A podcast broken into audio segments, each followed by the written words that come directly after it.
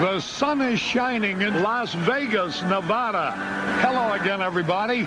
This is Harry Caray. That's the most asinine marketing I've ever heard of. Live. Bryant sends one to deep left, way back. It is gone. A three-run homer. In the entertainment capital of the world. Didn't matter what the count was. It's the TC Martin Show.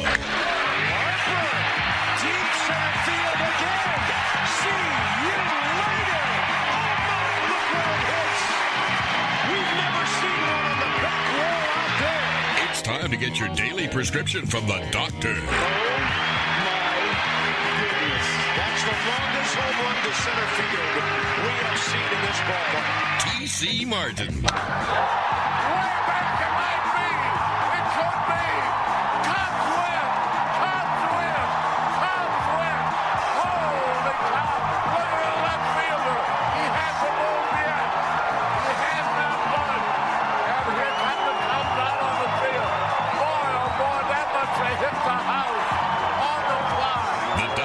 Now in.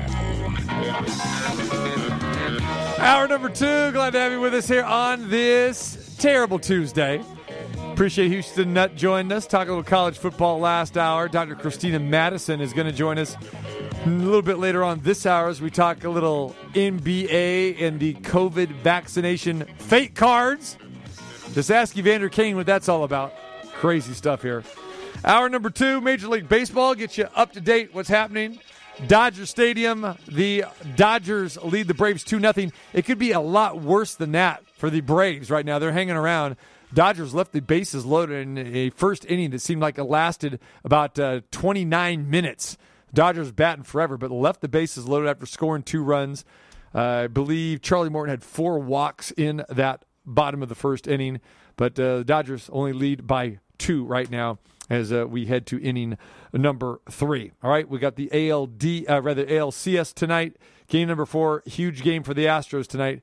They are down two games to one after getting thumped again last night, twelve to three by the Boston Red Sox. That's two games in a row, games two and three, where the Red Sox have uh, put a hurt on the Astros.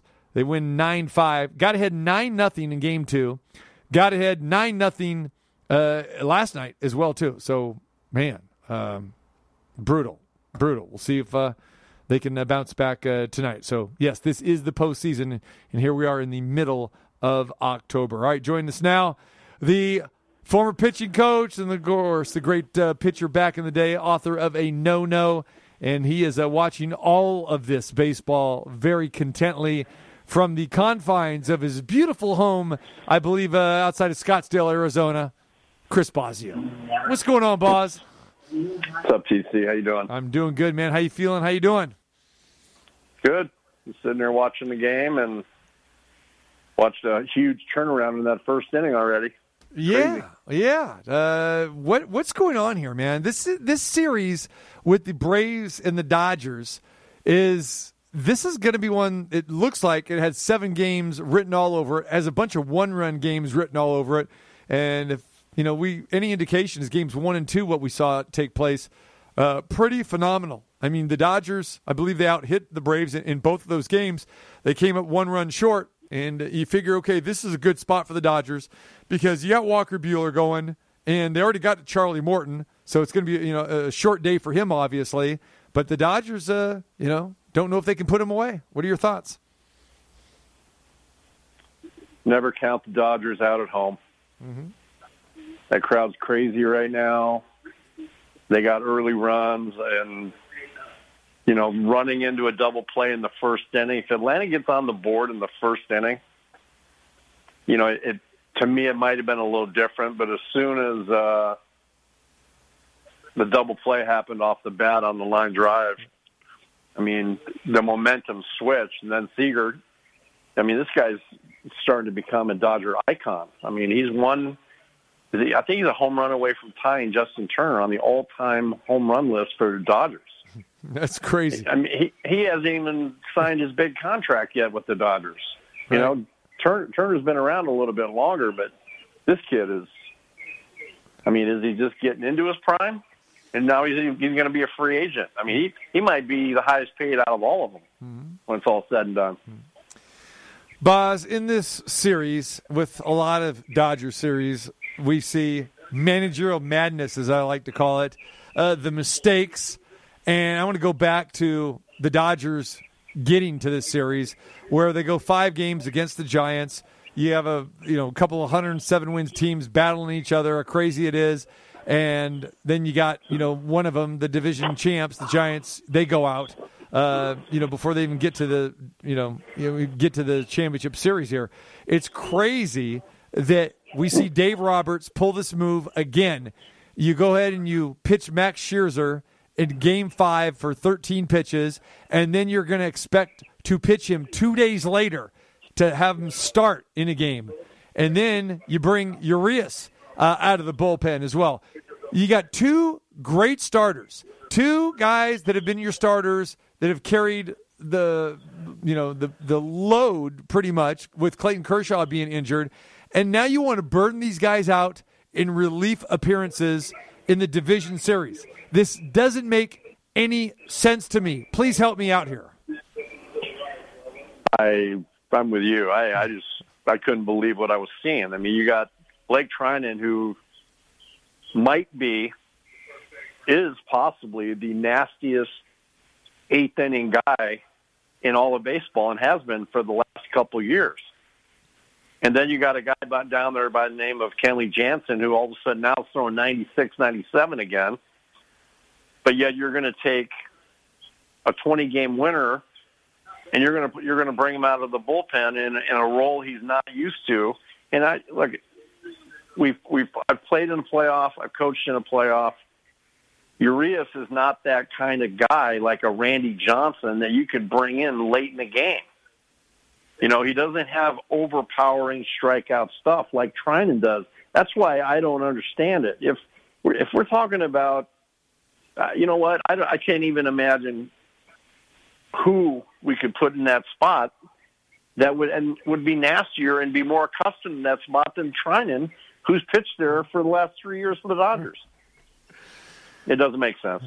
It doesn't make any sense. I mean, think about this. You get Max Scherzer, and remember when it happened? We talked about this. Like, well, just hey, that's it. Mail it in. Give it to the Dodgers. The Nats basically gave him away. They threw in Trea Turner, the shortstop. Like, what are you doing here?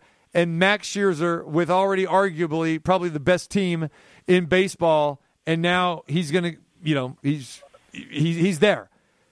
But you get Max Scherzer not for June, not for July. You certainly don't get him to come in relief, but you get him for October, and you get him to start game one or four or seven or maybe all three if it all works out that way, right? You get this guy for October, and then he comes in out of the pen, and then you burn him out, and then you hear him say, I got a dead arm.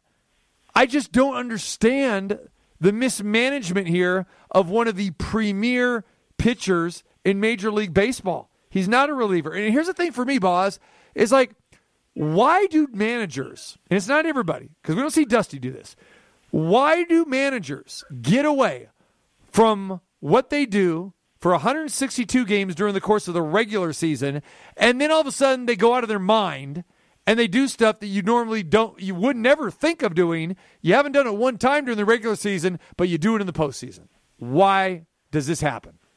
I don't know. I I know. I, I I would really like to know, and I, I was trying to think back in like the '80s, you know, and when I first started coming up and watching some of the playoff games back then, you know, even with the Yankees when they when they went on their run, uh, their bullpen was pretty much set. You know, we knew who was going to be getting the ball in the seventh, eighth, and the ninth inning.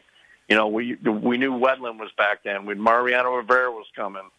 You know, and then the Chapman the Chapman era. I mean Eckersley era. I mean, for for what we've seen in the last, I don't know, seven to ten years, with some of these starting pitchers going in and pitching in the in the bullpen, is Max Scherzer ever going to be the same again? Now I know he's at the end of his career, and everybody's like, "Well, of course he's not going to be the same." Well, you know what? I think this took a lot more out of Max Scherzer than even Max would probably let on to believe. No, I agree.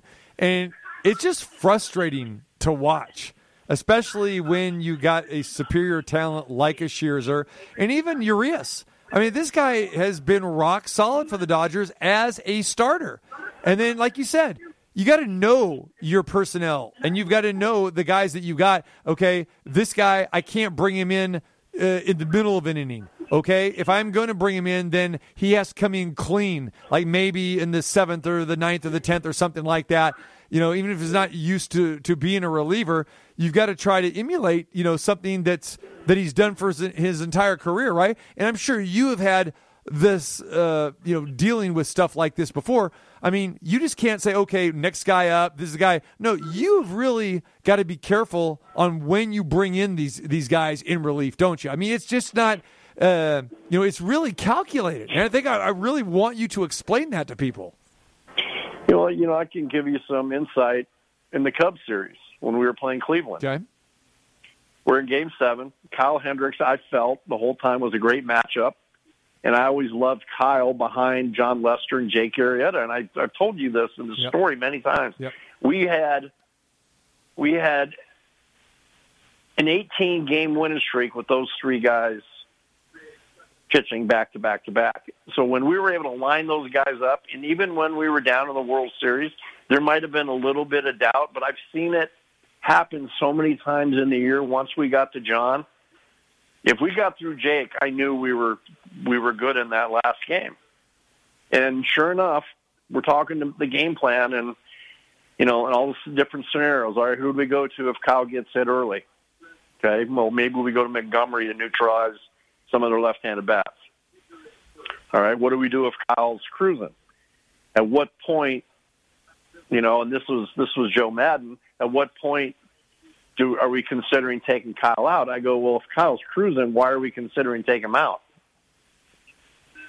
But this this is how Joe even thought. Oh yeah. And part part of the plan was when we were going to bring in Jon Lester and David Ross. Well, the problem is, is David Ross.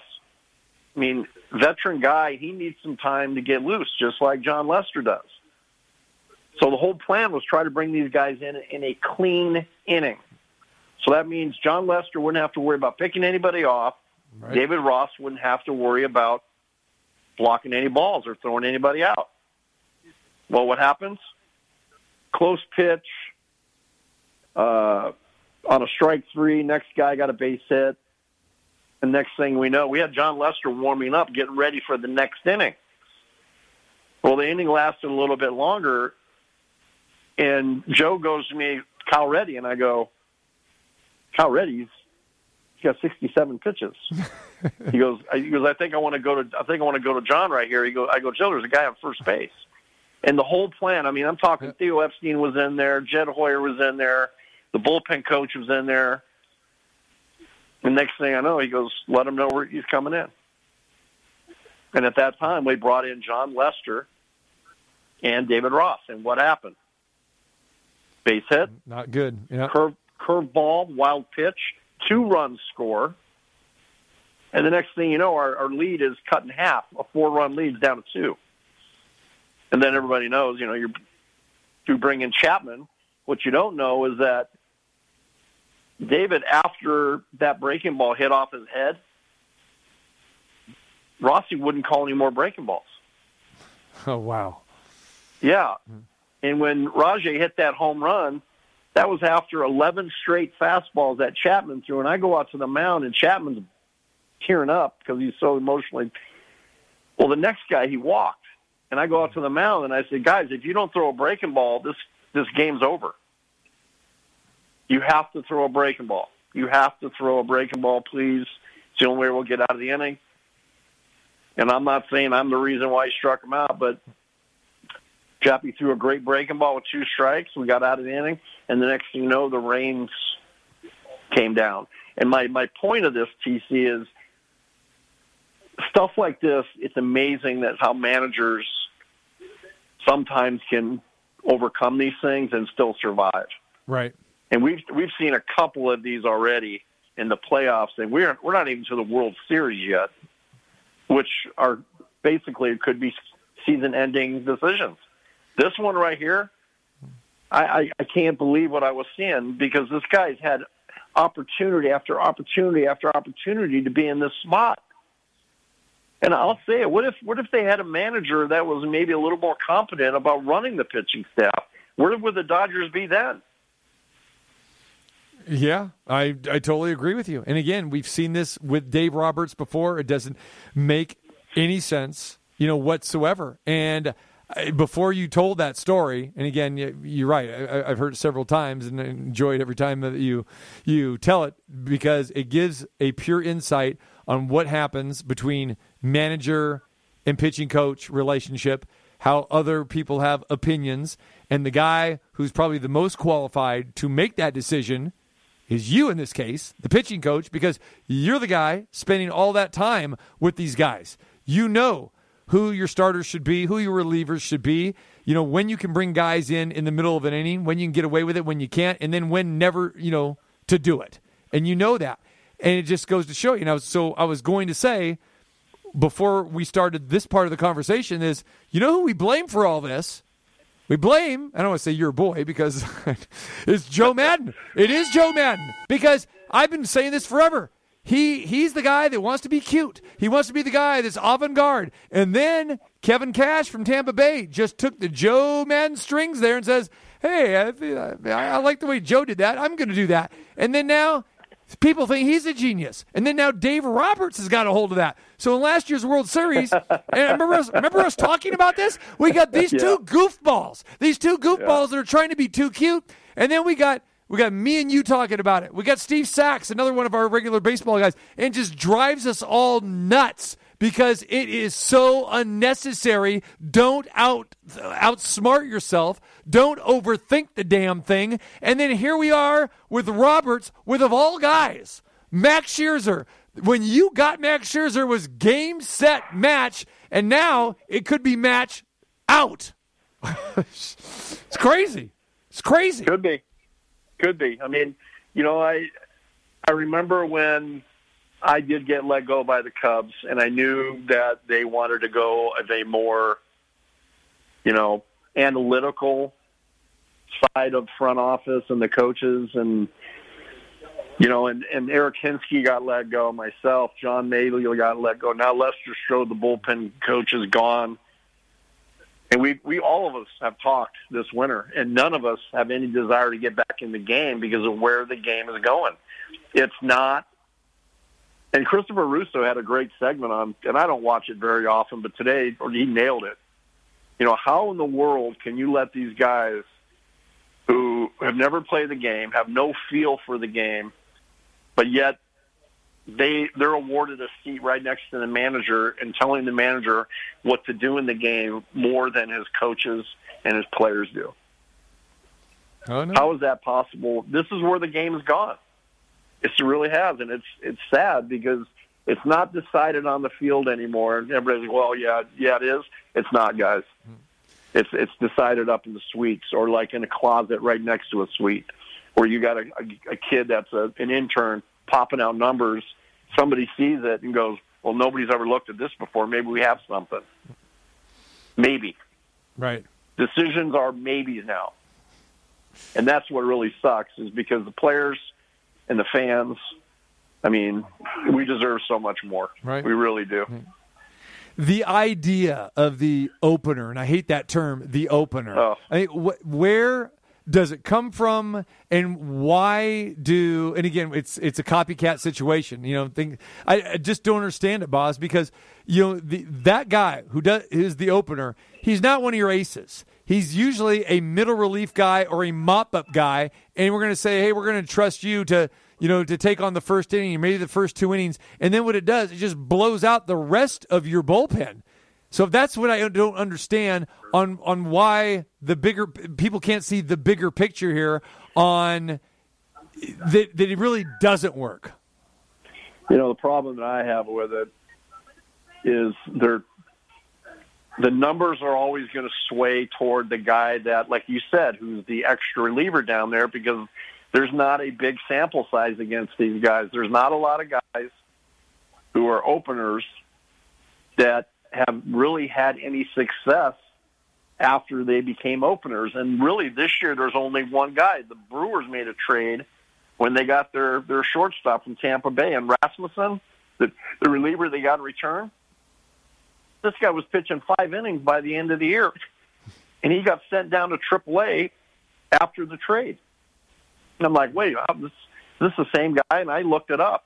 He's the only guy in the last four years that has pitched more than three innings as an opener. There's only one other guy, a left-handed pitcher on their team, and I can't remember his name right now, who did exactly the same thing, who became one of their starters this year. But the opener, all it's designed to do is get past the fifth hitter. That's all it's designed to do is to roll that lineup over. So now the starter may potentially, you know, start the game by facing the six hitter. Now the six hitter really becomes the leadoff guy for that starter. That's the whole premise behind the whole thing. And that's what we saw Roberts do with Urias. It's like, well, we're going to Yeah, bring him in the second. We're going to bring him in the third. Well, wait, wait a minute. And we, and we hope to, to get him to the sixth or the seventh. It's like, you, you could get him to the sixth or the seventh if he starts because that's what he's accustomed to doing, and he is your best option. It just it blows my mind, and of course, it didn't work out for him. Uh, that, Well, I would way. love to. I would love to really hear how it went down and how this thing, like you know, I said with Joe and Right. everybody else, how this was planned out. Did they play it by script? Because we didn't. And Hmm. trust me, I know that if we played it by script, the results would have been different. But because we put David Ross and Jon Lester in a position that we told them they would never do, now everybody's on the bench, and and all our coaches are like going, uh, "What the hell just happened? What I thought we discussed this." And you got Steve Epstein up in the stands going, "What the hell's going on? Why did it was Joe's call?" Yep. Chris Bosio joins us. All right, Boz. Tonight, ALCS game number four, Astros, Red Sox. We know that both teams got plenty of offense, but it seems like we're seeing a lot of it from the Red Sox in, in these last couple games. You know, the nine runs in game two, uh, 11 or 12 runs, you know, last night in game number three. Uh, how do the Astros turn this thing around? Greinke's going to have to have a magic wand. That's that's that's He's hard to to- imagine. You know, it can happen. It's He's gonna. Well, you asked me, and I. Yeah, right. Greinke's going to have to pull the magic wand out.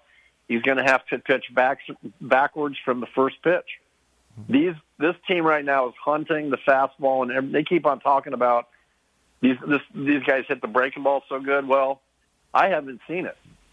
Maybe the numbers might be good, but I haven't seen it. And you got the perfect guy to test it in Greinke tonight. Yeah, if Greinke is right, but he hasn't been right uh, for quite some time. I mean, here's the guy that was the opening day starter. He has the you know the biggest contract of the pitchers, and it's funny that you know this guy's not even in your starting rotation when you get to the postseason, and deservedly so because the guy for the better part. You know, was injured for a while, but then he's when he's come back. I mean, he's just been so hittable. So, you know, I understand why why Dusty didn't didn't put him in uh, the starting rotation. But then again, I understand why he has to put him in there today, and you're hoping that hey, you get a vintage Greinke, you get to you know the wily veteran that can come in here and, and pitch in a hostile environment, and and he can make these free swingers miss. That's that's what you hope for, and we'll see if that works out. But here's here's the thing that people are missing with this this Astros Red Sox series. Lance McCullers was your guy, and he's been having a fantastic year. He was your number one guy. You were hoping to get him to go, you know, at least twice, you know, maybe even three times. But because he got injured in that fourth game against the White Sox, now he's done. Same thing with Garcia. Garcia has been really phenomenal for the most part for the Astros. Uh, and then he gets injured. He's been battling a knee injury that he really hasn't said too much about. And then that comes to fruition there in game number two. So you, you lose those two guys. And Jake Meyers, who was having a great season, you know, once he got brought up, you know, from the minors, he's your center fielder. He gets injured in that game four against the White Sox. So all of a sudden, there are these two or three components missing from this Astros lamp, and no one really realizes how damaging that can be because they're subtle, because it's not Altuve, it's not Bregman, it's not Correa, it's not Alvarez, not Tucker. You know what I'm saying? But it has these effects, especially with a young Astros pitching staff. Yeah, you know, you're you're gonna. The only way the Astros are to win tonight if it's it's a it's an eleven to five or eleven to six game. It's the only way. They're to have to put up, you know, double digits and just and slug with them because it's not going to be a three to one game. You can forget that. Right. Right. So it's it's going to be a slugfest. I expect a lot of fireworks, you know, and uh, we'll see. You know, this is what this is what Houston does, though. You know that these guys are these guys are battle tested, and it's not the it's not the last time they ran up against a hot team. Remember the Yankee series a couple years ago? Oh yeah, yeah. No, they thrive in, in these situations, and that's what Dusty always says too. He goes, "These guys are pros. Even if they go like to a two or three or four game losing streak during the course of the regular season, they're not flustered. They get it. They've been on the big stage before. So no, I, I, I would not surprise me at all. You know, like I said, they even this thing back up at two two tonight. Again, advantage back to the Astros because two of the next three will be you know back in Houston. You know, just being there last weekend, man, it was you know, I was really, I don't want to say I was, I was surprised, but I was glad. I was glad that the I got a chance to really to see that fan base in that crowd in games like that. I mean, game one was was fantastic. The come from behind win for Houston, uh, but then the in game two when they had the you know the two grand slams, this crowd boss they weren't leaving. It was nine nothing, No. and they and they they were standing on their feet, still acting like, "Hey, we got a shot." And then the Astros scored five unanswered, it was like nine to five. They're on their feet in the ninth inning. The guy gets on. It's like, "Hey, we still got a shot." And my point of this is that with so many ballparks you go to, uh, Dodger Stadium is a perfect example. And you said earlier in the conversation, yeah, it's a great place. The crowd goes crazy, but we've seen these these fans bail out in the sixth or the seventh inning or whatever. Here in Houston, I mean, there's a lot of history there with this with this ball club with these fans, and I don't think you know. Obviously, it's not Cubs, Yankees, Red Sox, that kind of lore.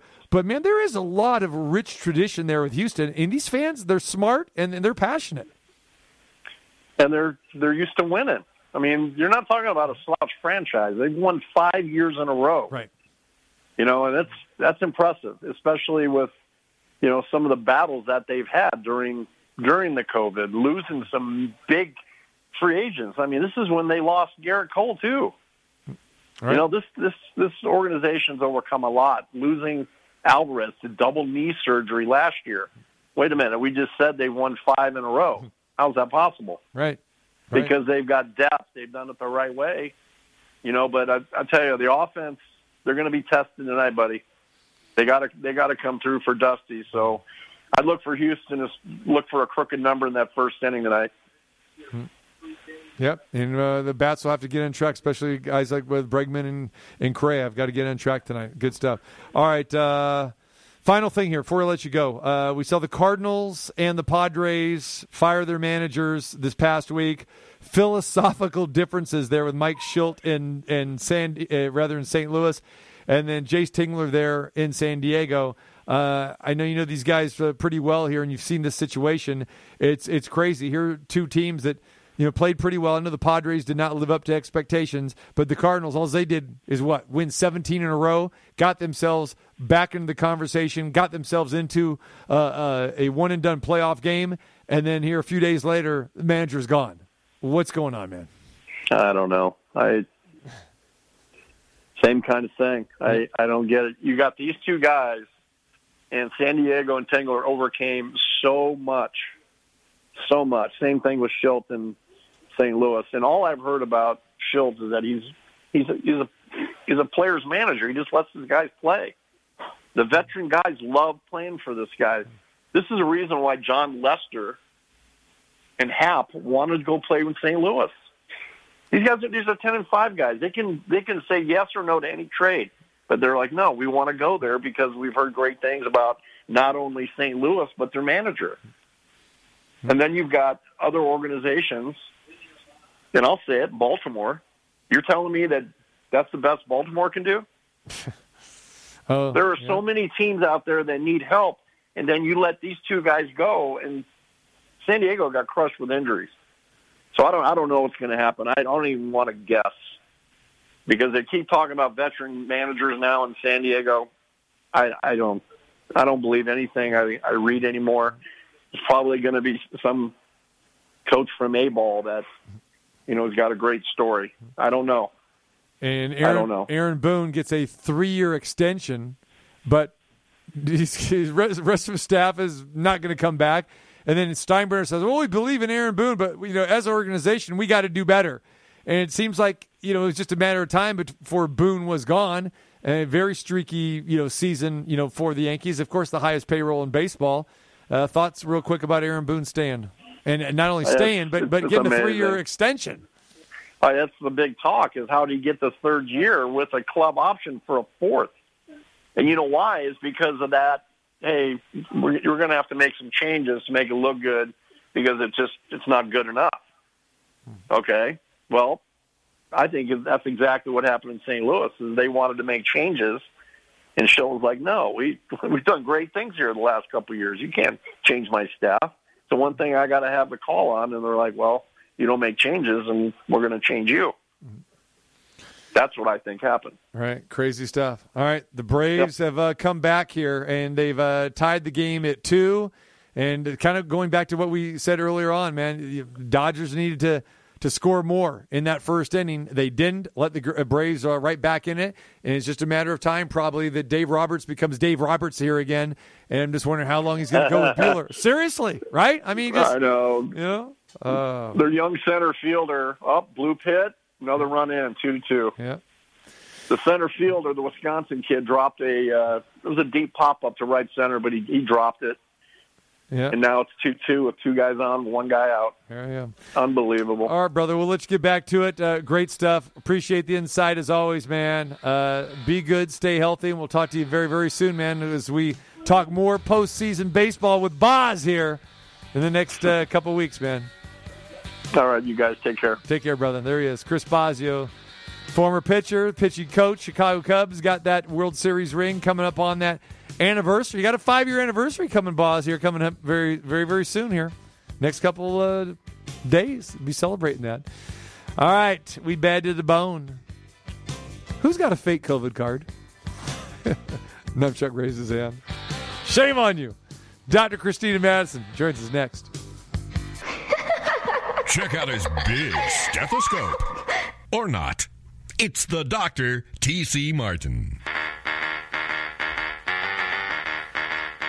Don't forget, come on, join us Friday at the Cosmopolitan of Las Vegas, 2 to 4 p.m., of course. Our best bet segment. Be breaking it all down for you. Three best college plays and NFL plays. On fire! The crew's been on fire. Check us out this Friday at the Cosmopolitan of Las Vegas inside the sports book.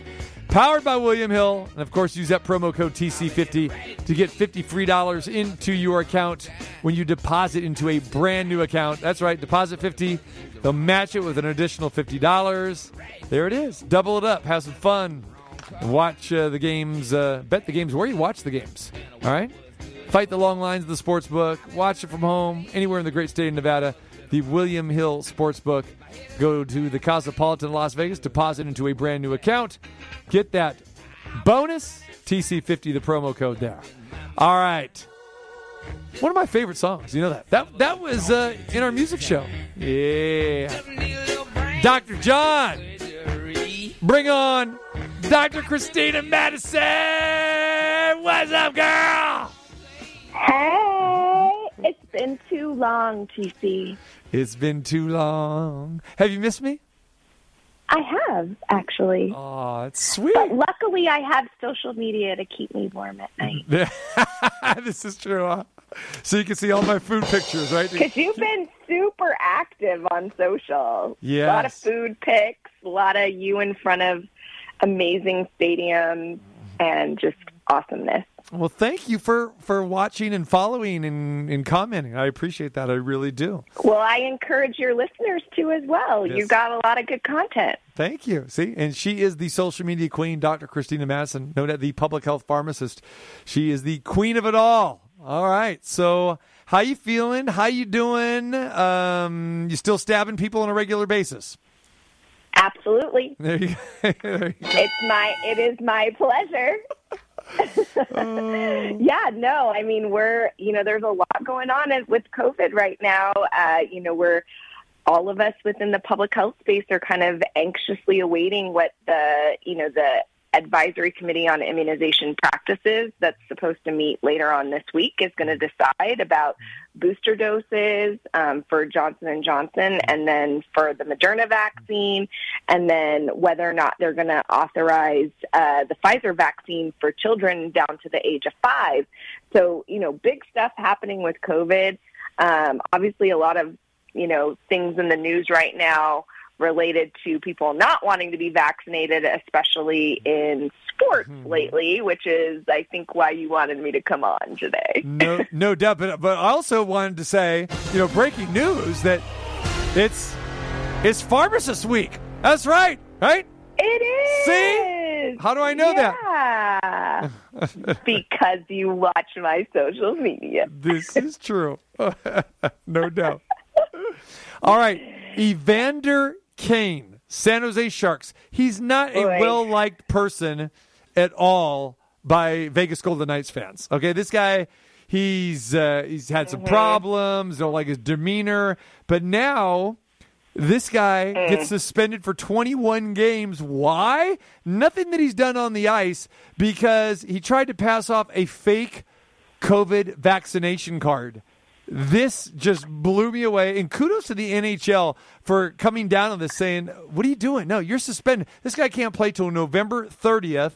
Um, Yep. what are your thoughts when you hear about athletes doing this or anyone doing this? Well, it makes me sad, first and foremost, because ultimately the only person that he's really hurting is himself because he's increasing his chances of getting sick. You know, we, the CDC just released like how much more likely you are to be hospitalized and potentially ha- you know, have serious complications from COVID. If you're unvaccinated, you're 11 times more likely to get hospitalized and have complications. Versus if you're unvaccinated, you're six times less likely to be hospitalized and have complications with COVID 19. So it's really sad because I feel like he's doing himself a, a disservice, but he's also doing his team a disservice, right? By trying to pass off this you know, this fake card. Um, and, and ultimately, really what I think it comes down to, because I really looked at the policy um, in detail, is that it seems like he just didn't want to deal with the financial penalty and having to do the additional screenings and testing, as well as if they were in contact with somebody, they automatically had to forfeit playing, which meant they automatically had to forfeit being paid. So, you know, Uh, really what it, it boils down to is just be honest, right? Like, because now the poor guy can't play until November 30th, which I think if you calculate it, it means he's going to miss a quarter of all regular season games. I mean, that's insane for something that like he literally could have gone to his local pharmacy and gotten the vaccine. Like it just doesn't make any sense. He is forfeiting $1.68 million of his $7 million Wow. contract. Yes. That's insane. Yeah. Do you know how much things I could do with that money? Do you know how many people I could vaccinate with that money? I thought you were going to say, you know, how many shoes you can buy, a pair of shoes you could buy, and how many Hey. how many vacations you could go on, and how much fancy dancy food that you can eat with your, you know, uh, octopus and whatever other creatures under the sea that you know delicacies. I do like octopus. But no, that wasn't where I was going with this. It was more just the thought process of like how many people we could be helping No, you're right. with the money that this man is forfeiting because he's he was choosing to game the system. Right? But the thing is, what's worse is that he was able to access this and purchase this card right? Like because there's a market for it. That I think is the worst part of this is that there is an entire, you know, underground black market for these like fake vaccination cards. And by the way, I don't know if you've seen some of them, they misspell COVID like multiple times. Right. Like it's it's it's absurd. And so kudos to the NHL for making sure that they confirmed his vaccine status. Like I don't know what the tell was, but I mean if it was one of these cards where COVID was misspelled, I mean kudos to them for making sure that they kept him, you know, on the up and up. How does one even get a, a fake COVID vaccination card? Go- Google it. You can get it anywhere on the internet, honey. Oh wow, Wow, that's insane. Dr. Christina Madison joins us. Can this be considered an unlawful action? Is that against the law to do that? Is there anything in place so there? it is actually. Okay. Yeah. So having a fa- like falsifying Mm-hmm. um, the the vaccine card is considered to be a crime, Real- oh, especially if you knowingly did it and were involved in the procurement of the falsified document. So how come we're not hearing now? Is this a state by state thing, a federal thing, or what's the deal with that? So I think it depends on whether or not they want to prosecute. But um, you know, the the DOJ has said that if you are found to be someone that is knowingly going out and and just you know giving out these cards or charging for them. I think that's the difference. It's not so much the purchasing but if you're the one supplying the cards and then getting reimbursed for them. I think that's where they're planning to prosecute but doj has said that that's you know that that is a crime because you're falsifying a federal document.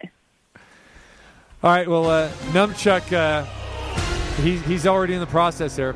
Uh, you showed me. Uh, you can buy ten for eight dollars and ninety nine cents. These are not CDs. This is not your club that uh, you know your Publishers House Clearing or whatever Columbia House of Music. No, ladies and gentlemen, ten for eight ninety nine. Get your fakes Vax cards now. Unbelievable. You're right. absurd Absurd. It is insane in the membrane. You remember that song, don't you? of course Okay. got no brain, got insane. you think I'm? Um, I think you think I'm younger than I am. No, not that. Just you know, most people don't think the doctors are hip. You know what I'm saying? Uh, see, but you Yeah, know, but I agree. but I am mis- I am here to dispel that rumor. that's right. A little insane in the membrane. I love that. Yeah, we use that one every every now and then. So, TC, I have a question for you. What's up with this Washington State football coach getting fired? Hold on, I, I'm jamming right now. You have to call me back later. Hold on. Yeah.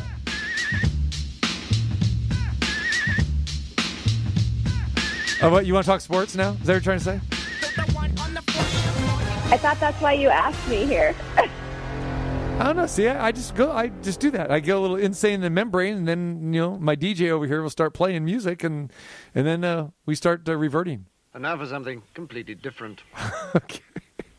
Yes, Nick Rolovich, the former coach at Hawaii, gets the job for the big money, goes to Washington State, goes to the Pac 12, and Nick Rolovich fired, gone, along with several of his assistants. Why? Not for performance, because the Cougars suck. No, because he doesn't want to get vaccinated. So this goes back to, I guess, my question about the different protocols in different states. The these and when you work for a what a public institution for the state there of Washington, they're saying if you're not going to get vaccinated, you're gone. We don't want you. You're not going to be employable with us. What are your thoughts about that? Well, I mean, I, I think I've said this before, but you know, being vaccinated isn't just good public health, you know, policy. It's good business policy because if you've got your main people out because they are sick or ill or they've had a close contact, that now means that it's going to hit your bottom line, right? Because you can't have that person available and now your consistency factor goes away. And so I think it really just comes down to business sense. And if you can't, um, you know, if you can't have that presence that you are there for the health and safety of your own players, what does that say for you as a franchise? What does that say for you as a university? Because all of those players have to be vaccinated, right? Because they are, you know, they're all enrolled in classes and mm-hmm. they all have to be vaccinated to go to school. Right. So what does that say if your coaching staff and your support staff are refusing to be vaccinated and potentially putting those players, you know, careers at jeopardy if they were to get sick because you got them sick because you choose to be unvaccinated. So again, I don't think this is just good public health policy. I think this is good business sense because you said he went there for the big money. Mm-hmm. Well, you know, these the boosters, the alumni, they they don't want to have a game be canceled because one of their players got COVID because their coach decided to choose to be unvaccinated and asymptomatically spread it to one of their players. Sweet mother of God, what is the holdup? Unbelievable. Get vaccinated. Plain and simple. NBA, we've talked about the WNBA before, and they got out in front of this, you know, wanting all their players vaccinated. The NBA wants their players vaccinated. But of course, they're going to be those guys like Kyrie Irving who refuse. I mean, he's gone very public with this. Team says they do not want him until he complies with the state requirements. And I, you know, you know, kudos for the Brooklyn Nets here by saying that, hey, you're not coming back. And I uh, uh, applaud organizations that say, hey, if, if you're not going to do this, then we don't want you. But, uh, you know, again, we're over here on the West Coast, and I don't think a lot of people fully understand what takes place in New York or understand, you know, what their requirements are. But, you know, again, what is wrong with these athletes who are just, you know, at this point in time, just still refusing? So, a couple things. Um, first and foremost, um, they don't have a choice. It's it's New York state law that you have to be vaccinated if you're in an indoor space. Like that, you have to ha- show proof of vaccination to get into a bar, to get in a restaurant. So they don't have a choice. Like they can't make an exception for this guy, right? So Good. that's first and foremost. And I think it's because of how you know how terribly they were hit at the beginning of the pandemic. They were, you know, ground zero in March, April of 2020, and they lost, I don't know, countless residents from COVID. And this was pre Delta, and it just spreading like wildfire. So they have a very good understanding of why it's so important to make sure that everybody's either vaccinated or masked. So, with that being said, um, you know, it's an interesting thing of who has chosen to kind of be very public about why they want to be unvaccinated. But I will say the thing that has been sort of a consistent, you know, presence is that a lot of these individuals have posted a lot of anti-vax, um, you know, messaging on their social media, as well as, you know, things with conspiracy theories about the vaccine and that it, you know, potentially could impact their fertility or, uh, you know, could uh, impact their performance or, you know, there's all kinds of different things that are out there. But really what's at the heart of this is, I think, misinformation. And when our, you know, Surgeon General came out earlier this year and said that misinformation is a public health threat and it is directly a threat against us being able to get past this pandemic. I agree wholeheartedly, and this is the result of it.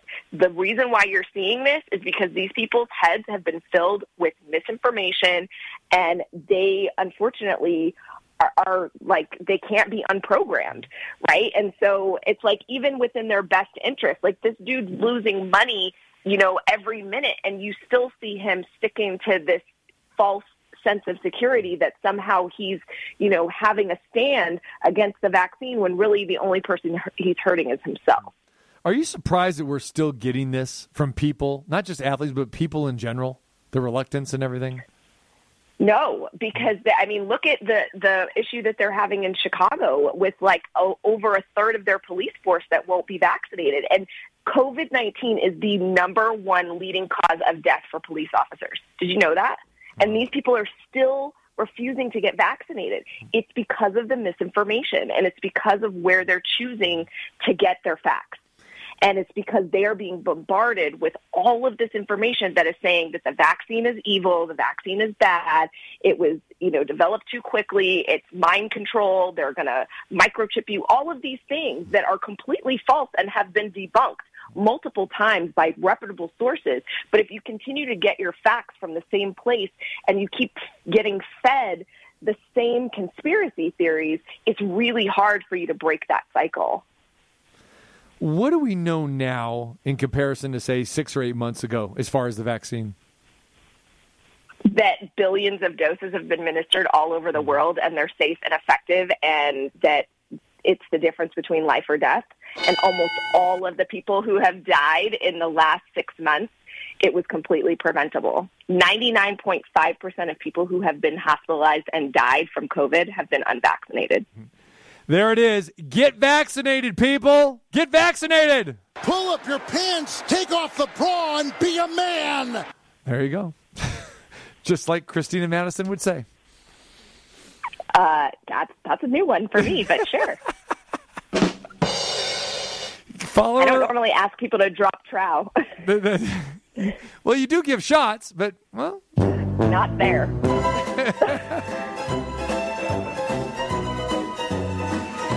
all right. Tell everyone where they can follow you, my dear. You can follow me at your social media du jour at the Public Health Pharmacist. Uh, and you can find me at my website, thepublichealthpharmacist.com, or you can just Google me because Yeah. I'm all over the internet. She's So, Googleable. She's- most important, yes. She's Googleable. most She's importantly, on the TC Martin Show. Yeah. That's where you can find me. She's visible. She's audible here, audible here on this show. Visible on every news channel in town and everywhere else. And fantastic job. And I guess she's out in the public. Uh, uh, at uh, awards dinners, functions, charity functions, uh, you're doing everything, and we appreciate everything that you do. I know people appreciate everything that you uh, that you do in this community as well, my dear. So fantastic! Always love having you on and and talk with you, and appreciate the friendship as well. Absolutely. Thank you so much. And as soon as that Johnson and Johnson and Moderna booster dose recommendation comes out, I will be happy to come back and tell people where they can go to get their booster. A little birdie told me that it's most likely going to be mix or match. So you can literally go to any pharmacy or any pop-up clinic and just tell them you need a booster and you could probably get Moderna or Pfizer or Johnson and Johnson for that matter. So we're trying to make it as easy as possible for people. Great stuff. Great stuff. All right. Appreciate you, Dr. Madison. We will talk to you soon. Absolutely. You guys have a fantastic day. Thank you. Thank you. Great stuff from Dr. Christina Madison. And again, talking about the Vander Kane situation, ridiculous, uh, fake COVID card. Kyrie Irving, uh, state of New York saying, come on, you- you're, you're not playing. Net saying, you're not playing. Can't do it. And Nick Rolovich, what's he thinking? Wow. Again, just crazy, crazy stuff. All right, Major League Baseball, Braves lead the Dodgers four to two. Of course, uh, Astros and Red Sox coming your way here very, very shortly as well. If you miss any part of the show, you know where to go. Go to the website at tcmartinshow.com. Appreciate Dr. Christina Madison for joining us today. And again, just great insight regarding COVID and everything else on the medical side. Appreciate Chris Bosio for joining us, talking Major League Baseball, the postseason, and Houston Nut college football. Of course, the former coach done a fantastic job with CBS Sports. Have yourself a good one. We reconvene tomorrow. Tomorrow, we're going to check in with Ballpark Frank as well, too. Yeah.